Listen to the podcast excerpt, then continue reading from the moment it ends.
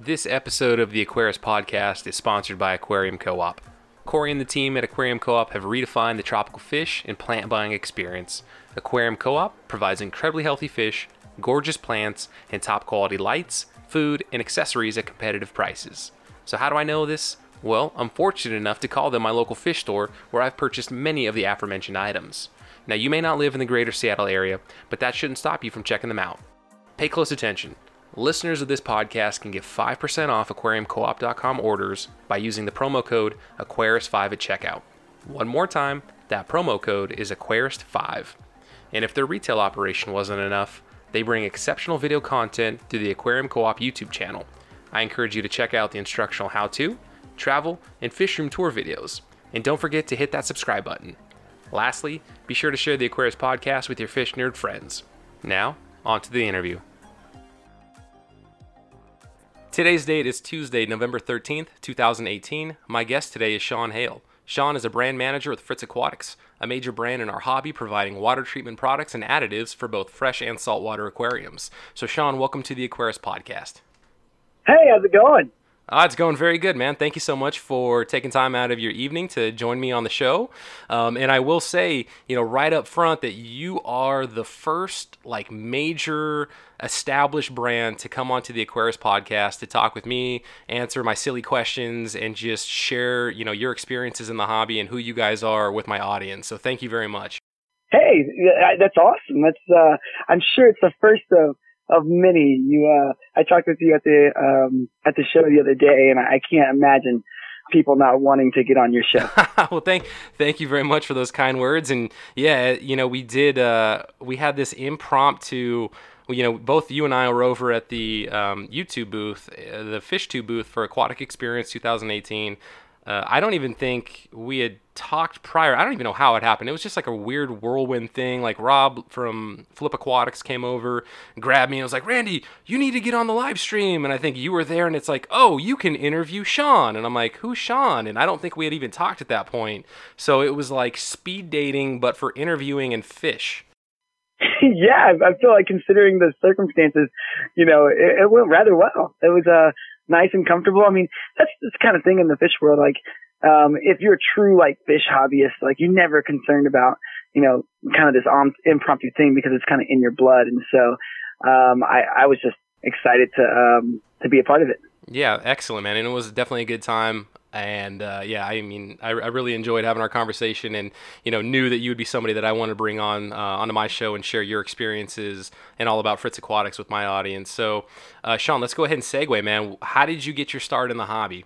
Uh, yeah, I, I guess um, you know, my first experience with fish was um, I was with uh, my girlfriend at the time. I was about 16 years old, maybe 15 years old and uh, she wanted to get an aquarium, and she didn't just want a regular aquarium. She was at a Petco, and she pointed to a mandarin goby, and she was like, "I want that fish." And me being, you know, like wanting to, you know, like be the cool guy of the relationship, and just like, "Oh yeah, I could take care of that fish." I I decided to take on the most challenging fish in the hobby um, at the time, a mandarin goby, because it, it eats these little, you know, copepods and and that, you know, there was no captive bred mandarin gobies like there are now.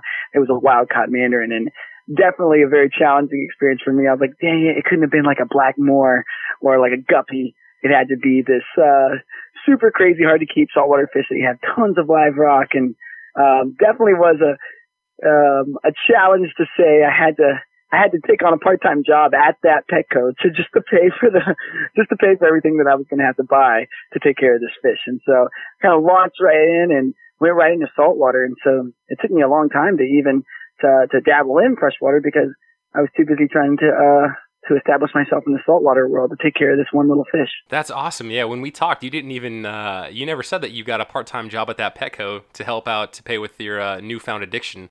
Yeah, I sure did. It took me like three weeks to be uh, become the uh, aquatics uh, director of that store, just because uh, I was so excited about it, and they just kind of loved the uh, loved the dedication to it. And so, uh, a little embarrassing that I was the aquatics director of that location in only three short weeks, but or not maybe not director but manager um, of the uh, of the location. So, but uh, it, it turned out well. That's so. a cool sounding title. There's nothing wrong with that. You were the aquatics director slash aquatics manager, so no, nothing wrong with that. So then, I might have cleaned it up. I probably wasn't director, but manager, assistant. No, you were assistant to the aquatics director, right? yeah, yeah, we can believe that I was. so, let, so let's let's talk about your freshwater experience and what kind of freshwater tanks have you had? So my first uh, freshwater aquarium was in one of my apartments when I had like six tanks, and I was on the second floor, and I had you know, I was just had no business getting a sixth aquarium, but I saw a, um, it was a, uh, I was working at Dallas North Aquarium at the time, which is a, which is a very large, uh, aquarium store in, um, in Dallas. And, um, you know, we, I think they do, you know, four to five million dollars in annual sales of just a, just fish. And so very, very large. I think one of the largest in the South Side United States. And somebody brought in this really cool, like saltwater looking fish to me at the time and it was a um, it was a red severum, and I really wanted that fish, and so I built an aquarium just for the red severum, and um, kept it in I think a, a 60 gallon tank, and uh, I called it Scrungy. It was a it was a cool fish, and so that was my very first freshwater aquarium. I put a little Easter Island head in there, and a bunch of plants, and that was my introduction to the freshwater side. So and I real I quickly realized that the Severum was not going to go with the plants because he ripped every single one of them out. Yeah, yeah, I was going to say that's, uh, that's that's not the best combination there. Now, when you say Easter Island head, are you just trying to disguise and say uh, instead of saying Squidward's house? yeah, Squidward's house. Yeah, the, the, what the pineapple, uh, right? Isn't that what is uh, Squidward's house? I, I, yeah, I guess that was that is the Easter Island head or what Tiki head or whatever that is. Uh, no, it's actually when that got real popular when the Easter Island heads came out and I, uh, I, I put that in there because I thought it was kind of like, you know, uh, very freshwater themed, like, so no, I, and I got a bunch of plants and obviously he ripped them all up and I, I quickly realized that, that that wasn't going to work and got some, got some other types of rocks and lace rock and decorated it all up and, uh, some pagoda stone and it was really cool. Yeah, I would definitely say that, and I have zero evidence to back this up, but this is just from my keyboard surfing on forums and you know Reddit aquariums and all of that fun stuff. That the um, while there there most definitely is a an increase in the number of people that are very interested in keeping a biotope aquarium, I think that the tasteful decorations are starting to make a comeback. Like I really think that people um, putting in you know, not so much just like your, you know, your Roman bubbling Colosseum or your pirate ship that bubbles, but I, I see more and more pictures of people tastefully putting decorations back into the aquarium. And a lot of times they're going in in a very nicely planted tank, but then you'll have like one or two, you know, kind of eh, nice, nice decorations. I think the, the sitting Buddha, the meditating Buddha is a very safe choice, but um, yeah, I mean, I wonder, uh, I don't know if you share that experience with me or not, but that's just kind of what I'm seeing out there definitely, you know, me being a, um, you know, brand manager for a manufacturer, I'm always going into stores and I'm seeing that kind of pop back up inside the stores.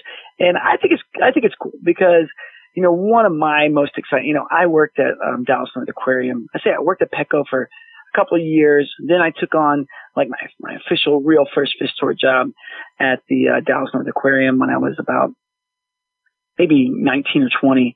Um, and, um, the the the the, the coolest part of the and the entire experience is like when a kid comes in there, he's super excited about setting up a ten or a twenty gallon, thirty gallon aquarium, and his face just lights up, and he's just I mean this is this is the greatest thing in the world to this young shit uh, young child, and I I think that that's what is the coolest part of the hobby to me. And they love that stuff. They love, I mean, we, we, when you become a professional hobbyist, you, you kind of pull away from that stuff because you feel like, oh, I'm a professional now. I don't have to have, you know, all this gadgety stuff. I want a real natural escape. And that's fun and all, but I feel like, uh, you know, that, that, that looks good, but, you know, it, I like the decorations and, you know, I try to integrate those into my aquarium here and there just to remind me kind of the fun aspect of, of the hobby. I mean, I know that the guys over at the Aquascapers Collective will completely cringe hearing me say that, uh, but, uh, yeah, I, I do, I, I do see that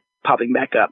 You know, I will stand in solidarity with you on that one, Shawn. And if my son, who's two years old, and you and I, we, we connected a little bit on our on our families, and you know, we, we both have families that are kind of mirroring each other in terms of um, age and whatnot. But if my two year old son, you know, as he gets older, if he starts taking more and more of an interest, like he already loves to go feed the puffer fish. He knows that my puffer is named Poe, and he points at him and says Poe, and he wants to feed him a shrimp or he wants to feed him a snail, and he actually wants to put the shrimp in the tank. If that kid, if we're at Petco and he's like, Dad, I want that Roman Coliseum in Poe's tank, Poe is getting a Roman Coliseum in his tank. Like I don't care. Like it's in there. I may have to move some Vallisneria. I may have to move a piece of driftwood with some Java Java fern on it. I may have to move a crypt that I know is going to melt and never come back for the next you know three or four months, whatever it's going to do. But if my son wants a decoration in one of the tanks, in all of the tanks, we're probably going to start putting some decorations in. And I know for sure if when, you know, I'm going to try to get a fish tank into his room, and if he wants glowfish, if he wants like save, you know, short of having Thunderdome in one of his tanks where all the fish are just killing each other like crazy, my boy's gonna get whatever he wants if it's in the aquatics hobby, except for saltwater, because you know saltwater we just can't we just can't go down that rabbit hole right now. But anything anything in the freshwater realm, like my little guy's gonna get it, and I'm gonna do whatever I can to to just nurture the you know the inner little Aquarius that's in him that, that's exactly where it's at. I mean, just to keep them excited. And so, and you know, even, even some of the older hobbyists, um, are doing those, you know, my last freshwater aquarium, it was, um, aquaplantarium, right? Uh, well, that's what, that's what DAS called it, Dutch Aquarium Systems over here in Waxahachie, which is, we're lucky enough here in Dallas to have two very big tank manufacturers here, um, uh, Planet Aquariums and, um, Dutch Aquarium Systems, and and Dutch Aquarium Systems has been making aquariums for thirty something years, and um, they made this one tank called the Aqua Planetarium, which is like what you know, like kind of this paludarium where it's it's halfway up with water, and then it's plants all down the back. And uh, in that tank, I, I I kept a couple of those huts um, you know, where you put the, the, the plecostomus go in there and they're like these clay huts and so, and that's, that's not natural, but the, the Plecostomus love it. I had like some gold nugget plecos that would live inside the huts. Have you ever had those? Not gold, uh, gold nugget plecos, but I do have bristlenose plecos. Right. And uh, do you get them those huts where they, they go inside and they live in, in the hut? Like with the, with the clay marbled top? Yeah. Oh yeah. Yeah, and so those are completely man-made. So, um, you know, I think it's a, I think it's uh, even even us adults have have toys in our aquarium. Yeah, no, fair enough, fair enough, Shawn. All right, so let's talk about Fritz Aquatics. So why don't you tell the people if they don't already know who Fritz Aquatics is, um, give us the uh, give us the backstory. So Fritz, um, it's a company that started in 1956. Um, it's actually a um, chemical and engineering company for many industries. So it's, um, you know, it's just a team full of microbiologists and biochemists that make products across, you know, six or seven different industries, including uh, aquatics, aquaculture, um, wastewater treatment, municipalities, um, agriculture, um, even some oil field um, production. And you know, the the owner of this company, when he, he, you know, he was a chemist himself. His name was Fritz Wiesen.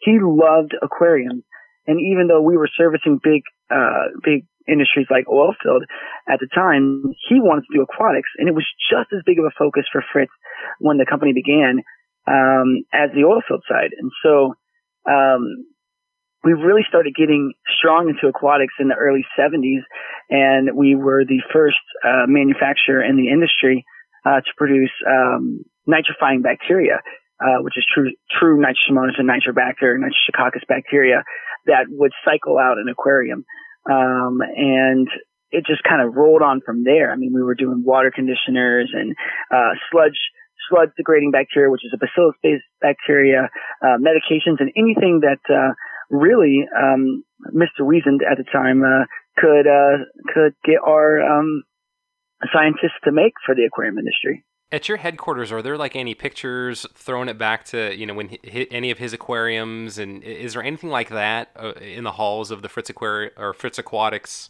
uh, corporate all headquarters? over the place. Oh, really? Yes, all over the place. All over the place. There's these posters and you know like old pictures of like discs, discus and things like that. Like you know, I don't know if you um, ever seen some of the uh, stainless steel trimmed out aquariums, right? The Metaframes. Um, The what? Metaframes, I think they're called. Yeah, or that's one of the brands yeah, at least. So we had a line of those. Fritz did back in the day, and so there's even aquariums that say Fritz that are those, um, I guess these these steel or metatrim aquariums, um, and you know we even had like you know geckos and even those castles like the you know like the, the castles that you see that they sell um at the at the stores that sometimes are like 40 50 bucks for a castle. You're like wow that's a really expensive toy to put in your aquarium. Um we sold those castles back in the day. So there's a lot of little castles and stuff. Um everything that we produce for the aquarium industry we've we've got you know kind of hanging around. It's a i mean we have a 1.1 million square foot production facility in Mesquite and in Greenville, Texas, um, and even uh, a facility out in Houston, Texas. And that stuff is is just kind of sitting around here and there in the corners. So. Wow, that's so cool. I mean, a couple things. One is that you know Fritz Aquatics. It's not just. I mean, obviously the the aquatics division kind of self-explanatory in the name, but that the larger parent company, you know, you guys have a, a hand in so many different industries that are, you know, from a from a just like a market cap perspective are massive compared to like home hobbyists. You know, we think of, you know, we see your product like, oh, Fritz Aquatics, okay, you know, that's that's their product that they sell in our market, but you know, the the value of what you do in these other industries is probably astronomical compared to the uh, aquatics portion, and that's not to downplay the importance of it, but it's just really cool to know that you know you guys are, are rooted in other industries as well. Yeah, it does give us. I mean, it gives them an advantage and a disadvantage. Um, the advantage and the cool aspect of it is, you know, we're an ISO 9001 compliant facility, um, which gives a, a, ton of credibility when you grab a Fritz product to know that the level of quality control and production that went into not only the development of this product, but also the um, the research and analysis of you know shelf life, um, what is uh, you know the, the the the, protocols, the, the standard operating procedures of producing this product, and then there's a QC uh, quality control department that goes through and checks each one of these, and then retaining samples of every single product and batch created are kept for three years, just in case something was to be like reported by a customer that you know this doesn't match what I've normally gotten before. Uh, we can go back to that retained sample, and we actually have you know ICP machines. Um, and MP machines, uh, microwave plasma machines, uh, where we can go back and reverse engineer and look at the, you know, the way that the, you know, like down to the one billionth, uh, uh, you know, uh, parts per or parts per billion of what this what's inside of this uh, what's what's inside of this product. And so I think that gives us a ton of cool equipment that if we were just an aquatics company we wouldn't have. But then on the flip side, because there's all these you know extra um, standard SOPs that we have to do, extra you know T crossing and I dotting. It really takes me a long time to have flexible production. I'm not able to just be like, oh, that's a need for the industry. I can quickly get that product made up because there's so it takes so long to make sure that that, that this product is not going to do anything that it, we didn't intend for it to do. Yeah, and to go back, so I know what ISO 9001 is, but why don't you go ahead and tell our audience that maybe they're not as ingrained in manufacturing as you and I are. Uh, high level, what's ISO 9001? So high level, it's just it's just a, it's a standard of, of, of manufacturing that's very difficult to achieve, and this ISO uh, certification um, is is highly sought after in the in the manufacturing, and it, and it just kind of gives you like a certificate of credibility that you're going through all the checks and balances of of being able to obtain this certification. And a lot of people just decide not to do it because they feel like it's just too rigorous and it impedes their again flexibility in production. Um, but when you do have it, it does give you that credibility that hey, you can trust this brand that they're you know they're going through what this you know ISO feels like um, uh, you know, is is the the top standard of production. And so that's that's that's as high level as I can get with that. And you know, even me, I don't I don't understand all the intricacies with it. I just know that it's uh it's definitely something that we worked very hard to achieve at Fritz. Yeah, no, I think you did an, an excellent job. You know, another way for the audience to kind of grasp ISO 9001 is that you have to you have to have a, a dedicated army of people that are committed to quality, that are committed to excellence in everything that they do. Uh, the amount of documentation uh, the amount of process, you know, standardization, the ability to repeat a process over and over, um, and to go back into your records and just, you know, uh, like you said, know what it is that you actually produced, um, you know, is kind of another way also to look at ISO 9001. So as we're about to put something into our tank that is in a bottle that we're supposed to just inherently trust you know when you look for a company or when you when you have the product from a company that is ISO 9001 certified which for me and thinking about from my experience I would never have guessed that a company would have ISO 9001 that deals with water conditioners that I'm going to put in my aquarium. Like you know it it, it it makes sense as we kind of talk about it out loud but i think just directionally you know this kind of product i wouldn't necessarily associate that high level of standard that high level of operational excellence to. So i think that's something awesome that that fritz obviously is able to say that we have we worked for um, and we maintain it. So it's not like it's just something that you get and then you can slack off. Like you actually have to be able to maintain it. Exactly. And it just wouldn't be feasibly kind of affordable for someone that's just uh, servicing the aquarium industry because the the profitability, uh, the market size, um, you you probably couldn't uh, uh, have a team dedicated to that level of of production and you know reporting um, just to, to, to service the aquarium industry. I mean, it's possible, but it, it would be very rare. So that is an awesome segue, Shawn. I didn't even have to pay you for that segue. Uh, so let, us talk about what are some of your other customers that are outside of the home aquarist uh, market that you can share with us to really lend some more credibility and a better understanding of who Fritz is.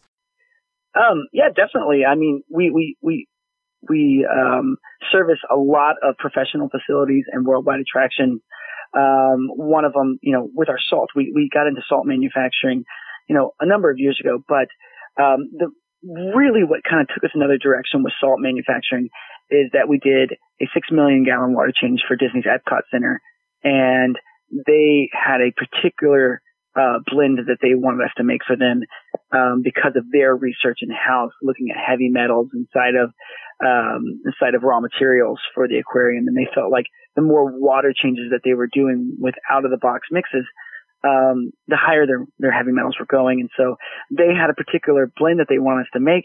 Since we make salt in house, and we have two professional raw material buyers that sit there and buy you know, source and buy raw materials from all over the world, we were able to bring in tons of samples of different products that we could then ICP and show them the, the quality of the raw material and then go and make their custom mix. And that once we did all that research with them and did that six million gallon water change with them, that's when I started taking salt a lot more seriously and saying, well, a lot of research has already been done. We've already sourced the cleanest raw material that we could find to satisfy this giant organization um, why don't we make our RPM salt? And that's kind of where we started getting into saltwater big time about five years ago. Before that, not a lot of people would associate Fritz with saltwater. It was just, we've made a very limited amount of saltwater products. And so that kind of got us started five years ago. Other manufacturers or other, um, um, worldwide attractions or, um, public aquariums that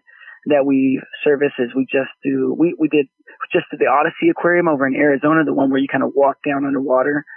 Um, we cycled that entire facility out with our uh, TurboStart nitrifying bacteria, and we also did all of their salt water.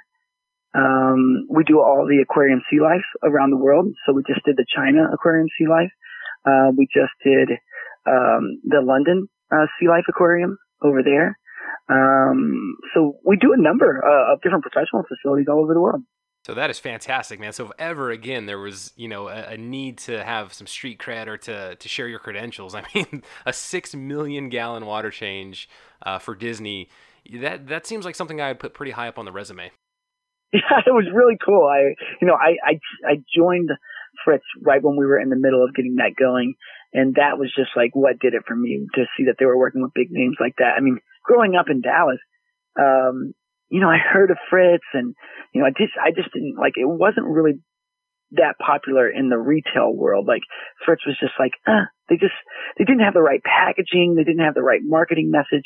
And I think they made tons of quality, uh, products. Like we were even private labeling Mardel at the time and I did not know it. I was selling their products every day at Dallas North Aquarium and I didn't know that those were Fritz products being made you know, 15 miles from me because we were private labeling it for Mardel and we were private labeling, you know, like products like, uh, Amquel for Aqueon or not Aqueon, um, sorry, excuse me, Amquel for, um, Kordon. Um, and so we're doing a number of products, you know, the stuff we were making, uh, AP products, uh, not API, but aquarium products. Um, and when I got there, I realized how big this facility was, how big their, their capacity was, and really all they needed was some, some understanding of what the consumer um, wanted and how to market to that consumer to really let their own personal Fritz Aquatics brand take off. And that's kind of what I came to help them do. That's awesome, man. And now I'm really going to have to go in debt because I feel like you just gave me another awesome segue into having you talk about high level um, some of the freshwater products that are in your guys' portfolio. Yeah, I mean, uh, it's I, would be happy to. I mean, um, you know, some of the ones that are the most exciting are, you know, the bacterias, Fritzzyme, uh, 7, which is uh, Fritzzyme 7 and 700, which Fritzzyme 7 is a non-refrigerated version of TurboStart. And it's, it's, it's a, probably the best as far as non-refrigerated bacteria is on the market. I mean, I'm confident that it is because it's true Nitrosomonas and Nitrobacter. Um, and it doesn't make this outrageous claim that it's going to cycle 400 gallons of water. I mean, a, a 16 ounce bottle cycles 80 gallons of water. It's very modest. It tells you exactly what it does. It tells you the exact shelf life of only one year. There's so many other products that you'll go into like a, um, a large chain store and I'll be like, this will cycle 500 gallons of water and it has a three year shelf life. And just like, how can you, you know, bottle the bacteria that way? And so, um, you know, Fritzzyme does a, and Fritz does a very good job of, we, we want you to be successful. So we almost would, um, underestimate the claims of our products just to make sure that you're successful with it. And so a good example would be our Turbo Start 700. We, we, it has, a, we put on there that it has a four month shelf life, but all of our research shows that it's just as strong for six months. But we'd much rather someone, you know, you know, if they bought it in that, you know, we, we don't want that perchance, you know, if it was mishandled, if they bought it in the fifth and sixth month and it not work and it be crucial and they lose fish and that's their first experience with the, uh, with the aquarium world, that that kind of, you know, you, you, I've experienced it in the retail store, you know, I didn't want to sell people bacteria at Dallas Mills Aquarium because we kind of had this, this mentality that, oh, you have to do it this way. You have to wait to cycle out your aquarium for a month and or if it's saltwater, you have to use live rock, and you still have to wait. What I quickly found is that people would just go and buy fish from the next store because you wouldn't sell them fish, and then they're coming back a week later, like we rushed, we jumped the gun, typical American, and they go and they they they just rush into this thing, and you know we we want things now, and um, then since they rushed into it, their stuff wasn't set correctly they started to get disease in their aquarium, and now they've got to to do a quarantining system or try to get the disease out of their aquarium. And generally, that customer would end up falling out of the tank uh, of the aquarium hobby altogether. And so that's what made me feel a lot better about selling the Turbo Start. Is I I knew I could trust it. It wasn't overrated, and um, my customer, I could control, I could, I could keep them with me. I could satisfy them. I'd give them a bottle of bacteria and be like, here, let's put five fish in this aquarium and kind of, you know, satisfy their, their need to get started right away and keep them from going to the, the store down the street, not telling them that they just got in the hobby and buying a bunch of fish and them getting sick. And so bacteria is one of our you know our cornerstone products at Fritz for freshwater. Yeah, and there, there's a couple pieces there that I want to jump in and say. One from a from a supply chain, from a manufacturing perspective, like I really want people to understand that when you have consumable products that have a shelf life like that, right? Like it's one thing to think again, you know, f- uh, the food supply chain. Okay, you know, lettuce is going to have a finite shelf life. You know, all of these things that we consume, milk, so on and so forth. Um, but when you apply those same kinds of restrictions to you know manufactured goods to um, just things like like like this like Fritzgar or um, you know TurboStart or uh, the Fritzzyme Seven um, it's a pain in the butt. Like it's inherently something that's baked into if you're producing a food product or many other consumables. Um, but when we're talking like for the aquatics hobby, like this is this is like an extra burden that your company is placing on itself by having such short shelf lives. Because what that means is you really have to dial in your production runs. You really have to nail those quantities on your forecasting because you're going to pull you're going to pull the trigger on an order, you're going to run for whatever that duration is, and then that's all the product you're going to get for a certain period of time. So you really need to make sure you got your quantities correct to satisfy the market and you don't have a bunch of excess. And so again, I'm being very long-winded to say that when you have limited shelf lives on there, that means that you you have a very small window of when you can actually sell this product to a customer or what you've placed on yourself to sell it to a customer and for it to, you know, do what it's supposed to do. And so, you know, you end up exposing yourself to a lot of supply chain risks when you do things like that. So you guys could have taken the easy way out. You could have added those extra months or extra years onto your product, but you didn't. Um, and I think that speaks to a lot of integrity uh, of the Fritz company. Yeah, certainly. I, I think you know the bigger the bigger pressure on that end is you know some chain stores won't even take a look at your product if you don't have a three year shelf life on it because they don't want to take that risk that you were just talking about of ordering it for all 2000 of their stores and not being able to move through it, um, or, you know, having to have their employees rotate the stock like that. It's just too big of a risk for them. And so a lot of, you know, you know, competitor manufacturers for bacteria, you know, some of them started off with that same type of mentality that we did and we saw them, you know, that slowly change or they, they created something new about their product that now makes it able to, to, um, to kind of sustain that type of a shelf life. But, you know, we know bacteria very well and there's just, you know, nothing that we've seen or even been able to research about our competitors' products that would truly make it be able to, to last that long and be that temperature, uh, controlled um, are non-temperature controlled, um, in, in that sort of condition. So we really have to sacrifice being able to sell to those chain stores and selling, you know, like, you know, thousands and thousands of units to these stores that would really kind of allow us to invest more into our aquatics division because we have those customers just to kind of keep our integrity there. And what's really cool though, on our side, we're not as worried about that because we we make the bacteria in house. We don't order that from anywhere else. We we are the manufacturers of the bacteria. And so if you ever go into Fritz's facility, I'd love to have you come down to Dallas.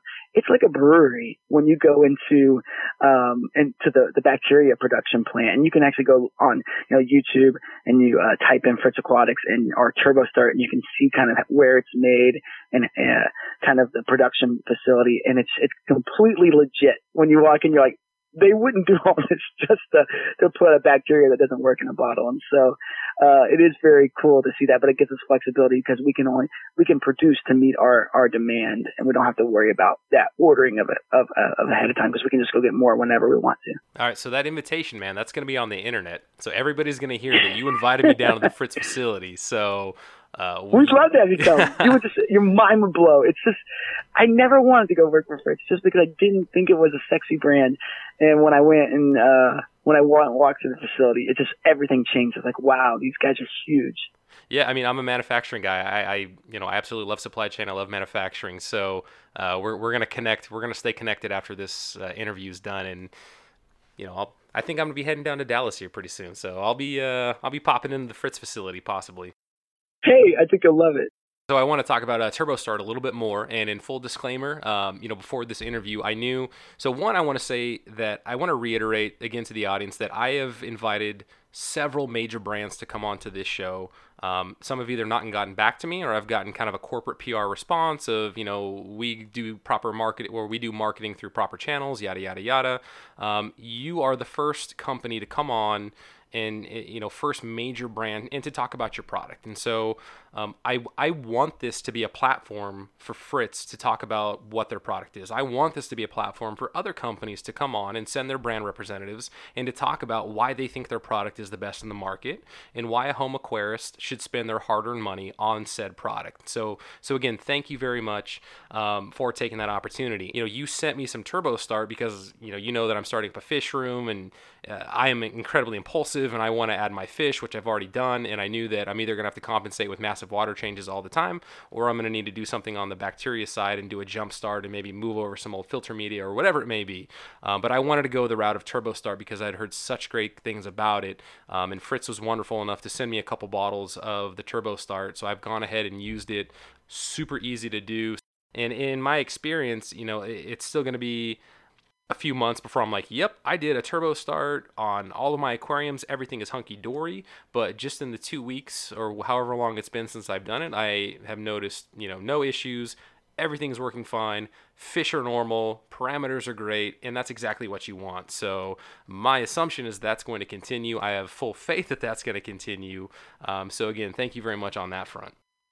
Yeah, no, you're welcome. I loved the opportunity. I, I was excited that I was going to be able to send you some product to get your uh, kind of to test out before you had me on the show. So um, it took me a couple of days to get it sent out, but then I was like, oh shoot, I got to send that, and so I, I ran down to production, and it was cool. It kind of I was able to go and get you a fresh batch of, of bacteria straight from the production facility and take it over to, to shipping and send it out, and it was done. Yeah, and I love how you said that. You know, when you worked at a retail store, or how you sometimes you engage with retail stores, and you know they don't necessarily want to carry a product that has a shelf life. But to me, they don't they they're not really getting who their customers are like they don't know the market that they serve the impulsive nature that we all have the i want it now um, and i think you know you sharing your stories of you know somebody could potentially buy this setup from you you know, hear all the advice about how your staff is saying, you know, oh no, you, you, you need to wait, you need to wait. But then they go to another store and buy the fish there and just pretend like they just have an aquarium at home and they're just picking up another fish for it. Like we're doing our customers a disservice if we're not just getting them a product that's going to make them be or help them be so much more su- successful just right at the very onset of their foray into the aquarium hobby. Exactly. You know, once I just determined that, once I saw, and it, it, it's a high percentage of customers that would do that, you know, and you would talk to them for hours because you love this hobby. They're going to love this hobby. You're excited to bring them in. It's, it's super fun to sell somebody an aquarium and, you know, kind of get them started. And you, you just, you're, you're asking them to have this magical piece of equipment in this aquarium, this whole new ecosystem, this world, um, in, in, their living room. And then you're telling them you got to wait a month to put some fish in there. And it just gets the best of them. And every time, like I would say, I would say about 60, 70% of the time they would come back and be like, Hey, don't be mad. I just, I put some fish in there and now they've got ick. And you're like, ah, now it's in the system. And I, now, now you're to have to wait even longer before you do this. And it, it became a very complicated situation for them and, you know, I, I felt like it was, it was, um, a way that the aquarium industry lost uh, new new hobbyists, and, and we desperately need them because the more hobbyists we have, the more we can do as a community. The the the, the more um, the more people doing it, the more people figuring it out, and the more manufacturers that can service them because you know the economy inside the and inside the aquarium world gets bigger, and we can do more of the stuff that we want and afford some more of the research that we want. More more companies will want to get into it because it's it's profitable for them. Yeah, man, I'm a broken record, man. We got to grow the pie. Gotta keep, right, gotta keep exactly. growing the pie, dude. Everybody gets to eat more when we grow the pie, and every you know, cooler products, better products, more products. You know, for the consumer, it's just it's just a win-win-win all around when we grow the pie and get more people into the hobby. Yeah, it just makes our it just makes us you know get better technology. So I'm excited to be at Fritz because I feel like they um you know it what part of what my job is is just to go to my executive team at Fritz and just win these uh win these um pitches where I go to like, this is what I want to do for the aquarium ministry. And, you know, this is, you know, it, it may not seem profitable at first, but this is, this is why I want to do it. And, you know, they have to give me the budget to take on this, you know, project. Like, you know, we're putting, we're, we're researching a lot of different products right now. And so, um, but in order for me to do that, I have to have an industry that's healthy and, you know, and growing you know, we use the word profitable, and I know sometimes in this day and age we don't, we, we kind of shy away of, of saying the word profitable, but in this business, what profitable means is that people are being successful. Fish yeah. are fish are, are staying healthier. Fish are staying alive in aquariums. People are enjoying them more. Plants are flourishing. Like that is another way to translate the word profitable in the aquarium hobby. And so I would I would say in you know in the context of this conversation that you know we shouldn't shy away from using terms like profitable. Obviously, you're using it, but for the audience audience, like don't don't take profitable in the wrong context because profitable for a manufacturer in our hobby means that you know the fish are doing good fish are breeding plants are doing good plants are propagating. If everybody was just straight killing fish nonstop that does not equal profitability. Like that no no like, the, the industry would, would start to shrink and it would diminish. And you know profitable means you know being able to create jobs in the aquarium industry uh, so that so that we can you know like we can start to take our passions as a hobbyist and get into it and be with a company that's that's servicing that industry. I mean, you can't you can't be a manufacturer if you're not being able to um, to justify or be able to pay for what it takes to create these goods, to make them better, to put the the R and D into it, and to you know pay for the pay for the employees that work within the organization. So you know, I know that it kind of seems like you know that that word kind of seems like you know corporate world. But it's it's really just common sense. It's really just like, hey, you know, a company's got has to make justification that you know they're at least uh, you know turning you know being able to pay for all their uh, liabilities, right? Yep, yep, we're on we're on the same page there. So, Shawn, why don't you give me a quick flyby then of the rest of the uh, freshwater portfolio for Fritz then?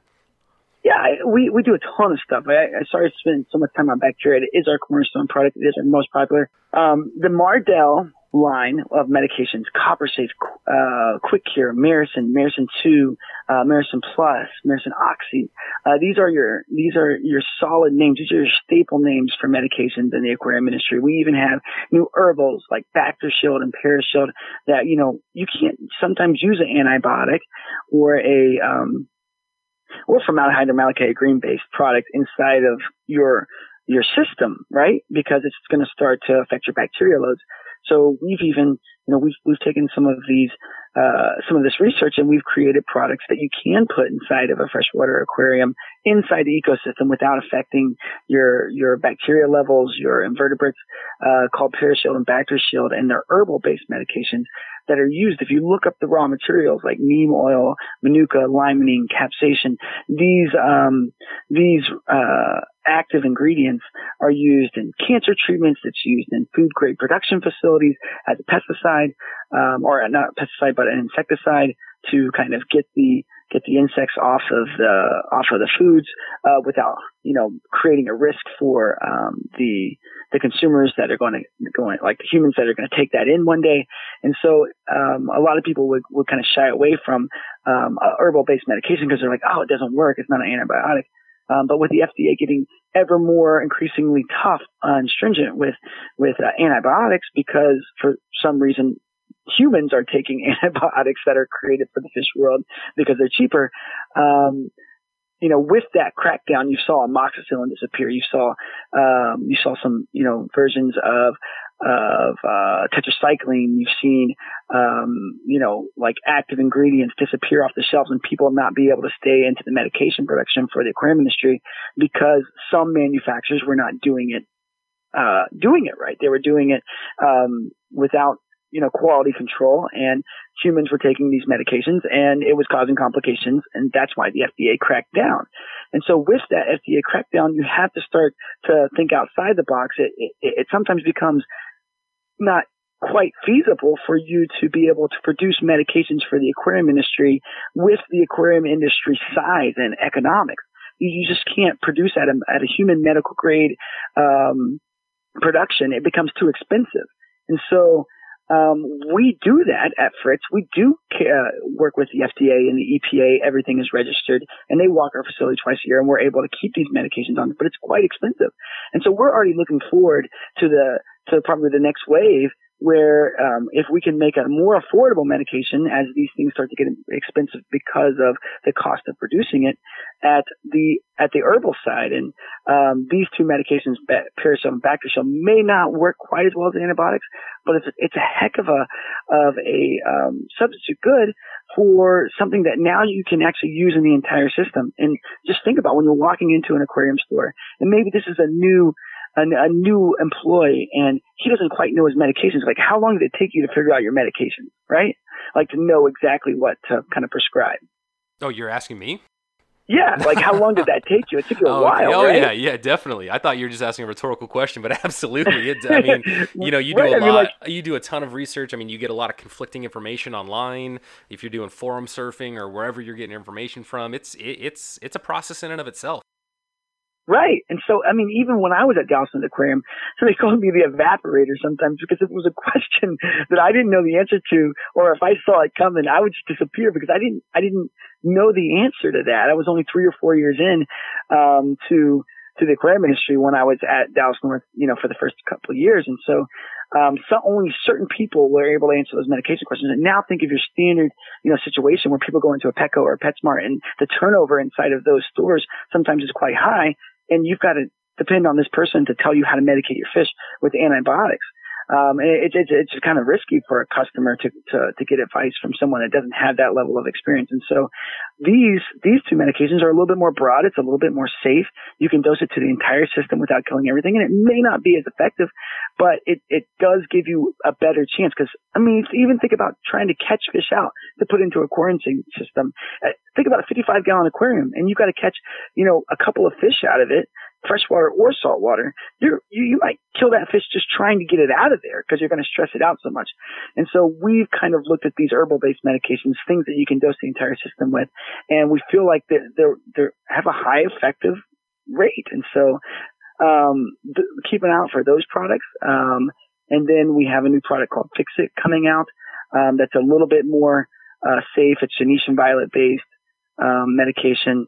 Um, so the medications we have, we have water conditioners like Complete and Guard and um, ACCR, which are these are different types of water conditioners depending on the type of dechlorination you need. And sometimes you're like, why do you have three water conditioners? But you know, there's definitely reasons to have that. So Yeah, and so one of the questions that I asked you during the aquatic experience was, you know, when should we be adding our water conditioner? In Shawn's Shawn the Evaporator Hale, which I'm so glad you told me that that was a nickname that they called you. I'm, I'm just going to call you Yeah. the Evaporator from now on because that's awesome.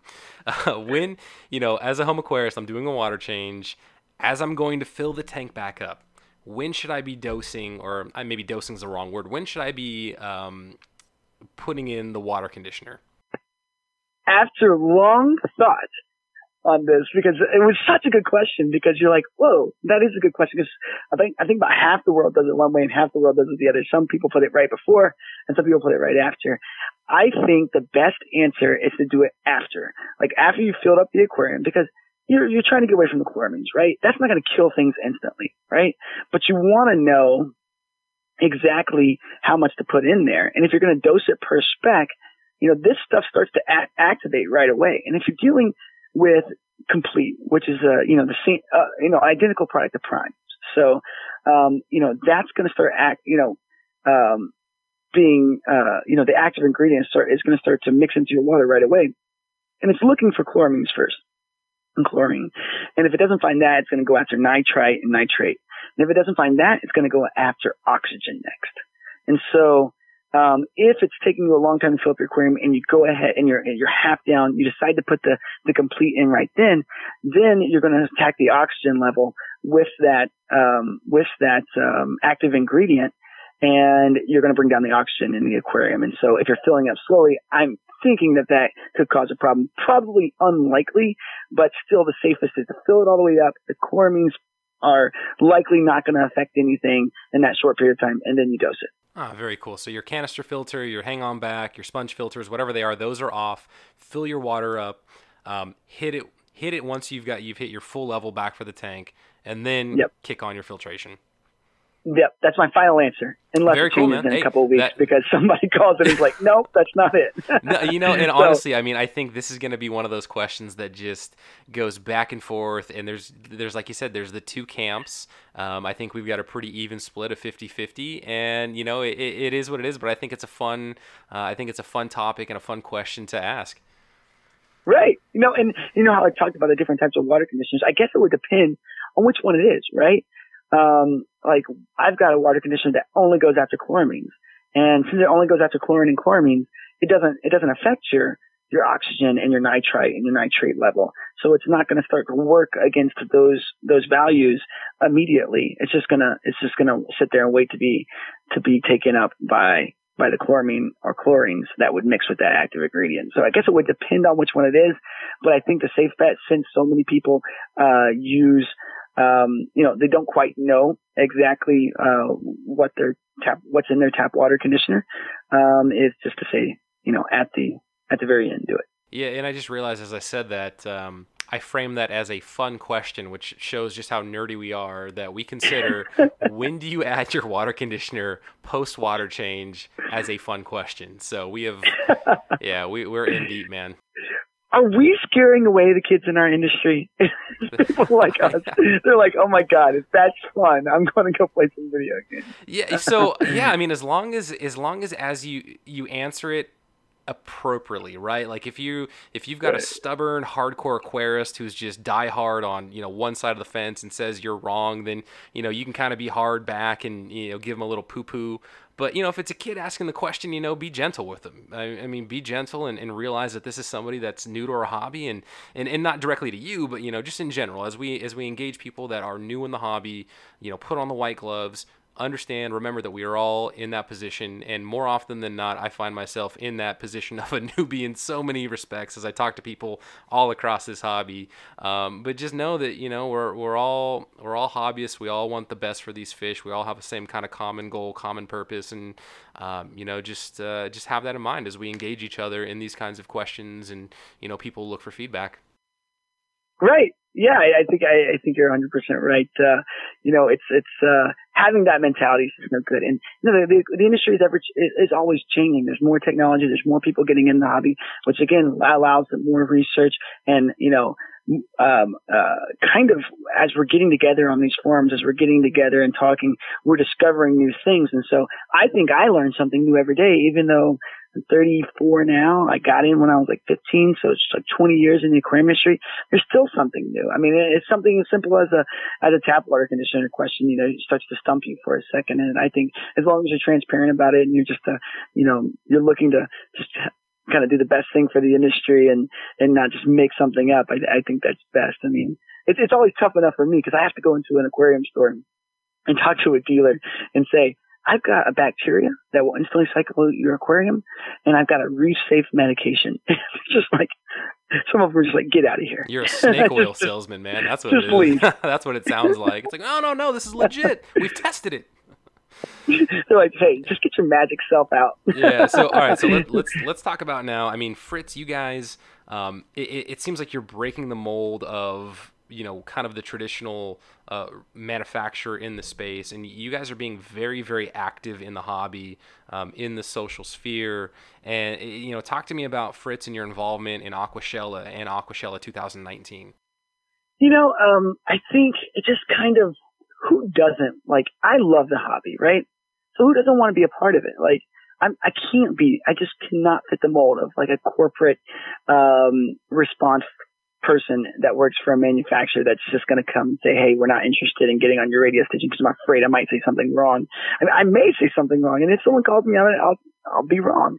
Um, but I can't resist the part, the, the aspect of being a part of the community of the industry because it's so much fun. That's the reason why I decided to dedicate my job to this. I mean, I could have done something else. Um, um, but it was fun to be in the aquarium industry. So I'm not going to take away the fun by not being a part of it as well.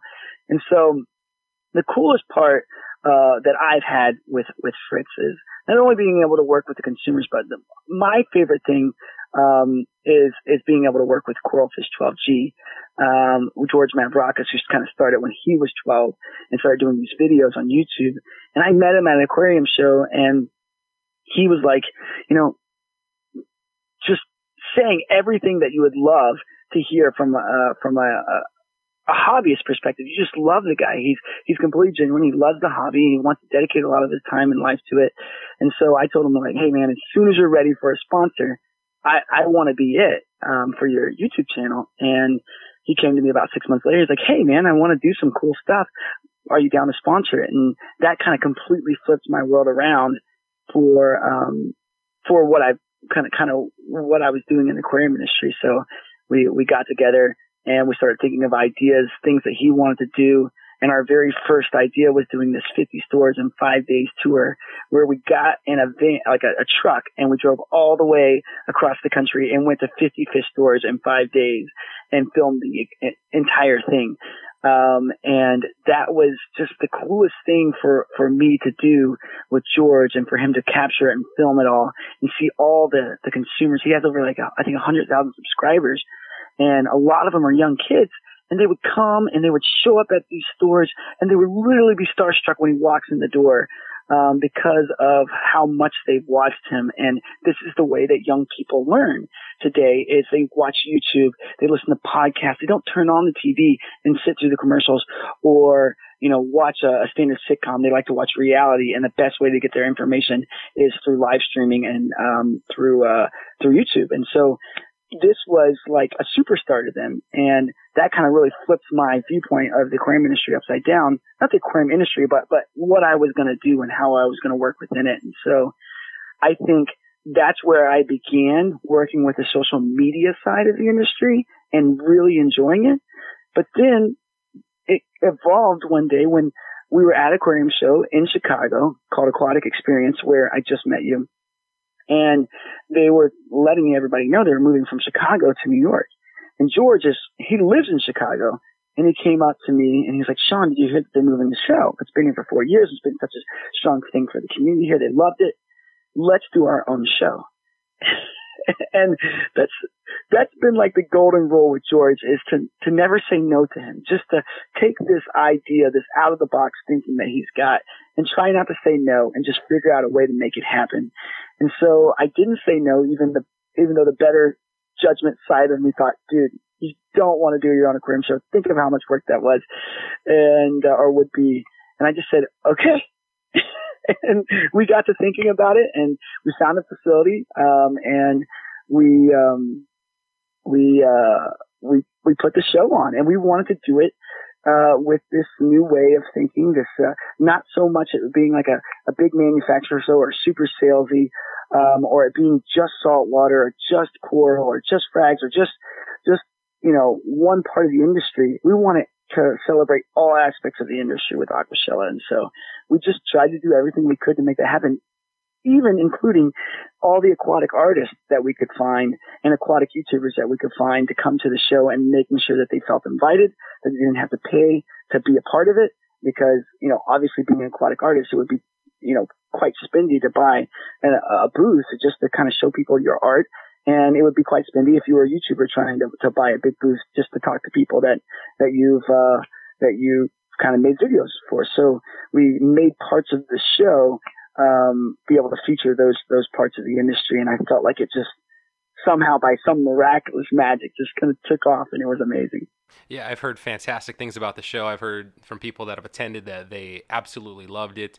Um, and, you know, talking to, to Zach Frank of World Pet Association, you know, uh, I'm going to stick by saying that I, I think it was a good move to move the aquatic experience to a different part of mm-hmm. the country. I hope it, yes, it yes, continues sure. to stay in New Jersey for a couple of years because that is a massive, massive metro area. There are so many people that live in that concentrated area that it is, in my opinion, silly to not have an amazing show there. And then I think Aquatic Experience should move again. Uh, but at the same time, though, the vacuum that Aquatic Experience left made it possible for now this show, right? So it's not like we just right. lost a show, right? Like we gained a show. Like we right. gained a show on the East Coast and we and we kept a show in the Midwest. So now we've got two awesome shows well, I think there's a couple more, but we've got these two shows that we're talking about now when there was just one. Um, and I know, and I, and I just know from a fact that my bus driver, I've shared this before, my bus driver at Aquatic Experience was stoked. This guy was like, Oh, you're going to that fish thing? I'm like, Yeah. He's like, Oh, are there going to be shrimp and bettas there? Yeah, there are. And he was stoked that he's going to be able to take his family there. Um, I didn't get a chance to see him there, but there were a ton of people. I'm sure he was and had a great time. And I'm sure he'll go next year and hopefully he, he drags more people there and, um, you know, solidifies more hobbyists into the hobby or brings more people in. Um, and so, what what does Aquashella for 2019 look like?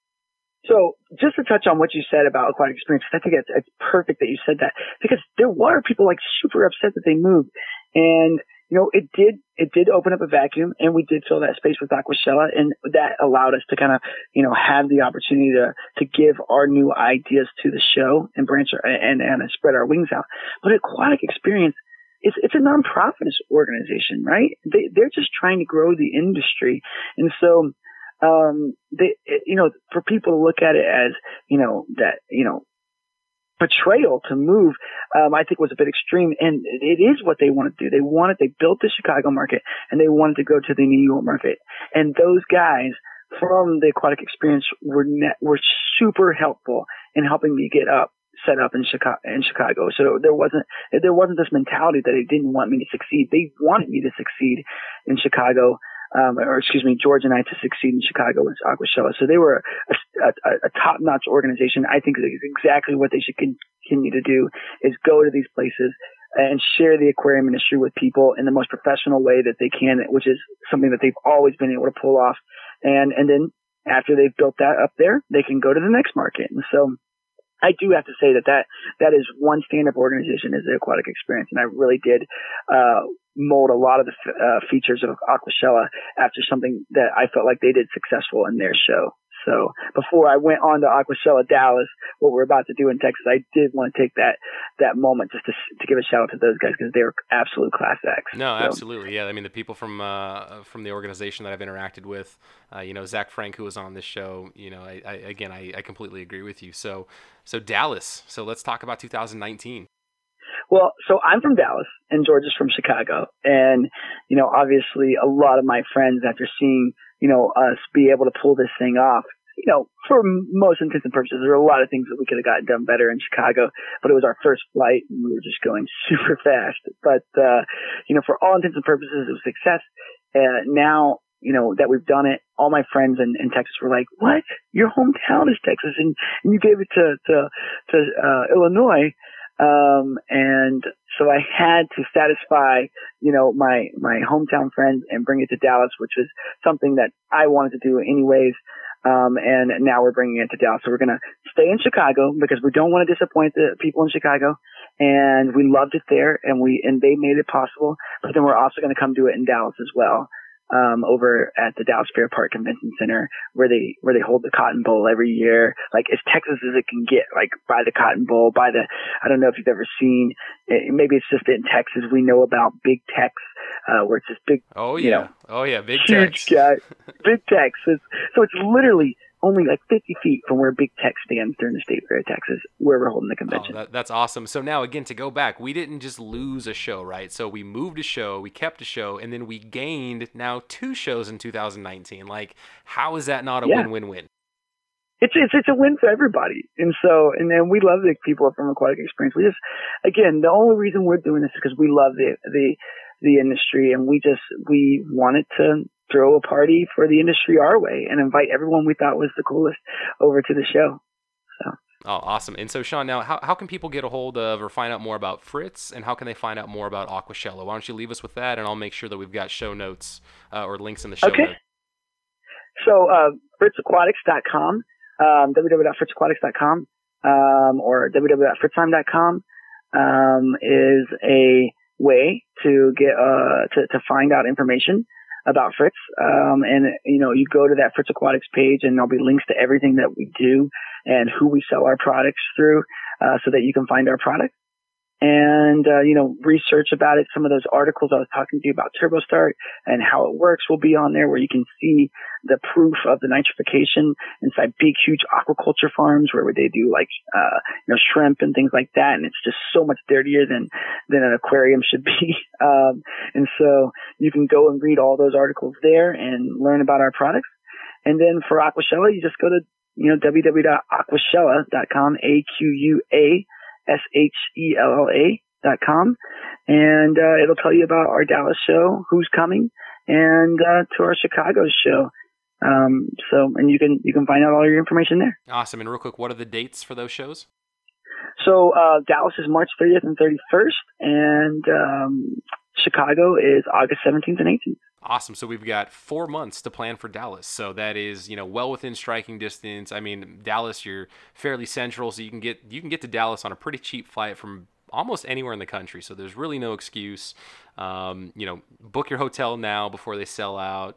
Uh, you know, get get that cheaper rate So check out Aquashella. I know definitely I'm going to put it on my calendar of things to try to attend. Um, I had a blasted aquatic experience, and I can only imagine that you know in person Aquashella is going to be as awesome as everybody says it is. And the fact that you guys are now going to have one show under your belt, it's it's going to be you know that much better. We hope so. I hope just live up to the expectation that we don't trip and fall somehow. So if we can just keep this uh, this magic going, then hopefully we can just continue to serve the aquarium industry. So, Shawn, thank you so much for coming on, man. I'm so glad to, to finally bring on a major manufacturer to talk about their products and talk about what they're doing in the hobby because um, I think it's really important, right? Like, I, I want to have people that do home breeding. I want to have cichlid guys. I want to have killifish girls. I want to have everybody. And a part of that everybody is the manufacturer. So, again, super grateful that you took time to come on the show. I appreciate it, man. It was, pleasure was all mine. Thank you again for listening to the Aquarius Podcast. As always, Get involved in your local fish club, help grow this wonderful hobby, and have fun with other fish nerds.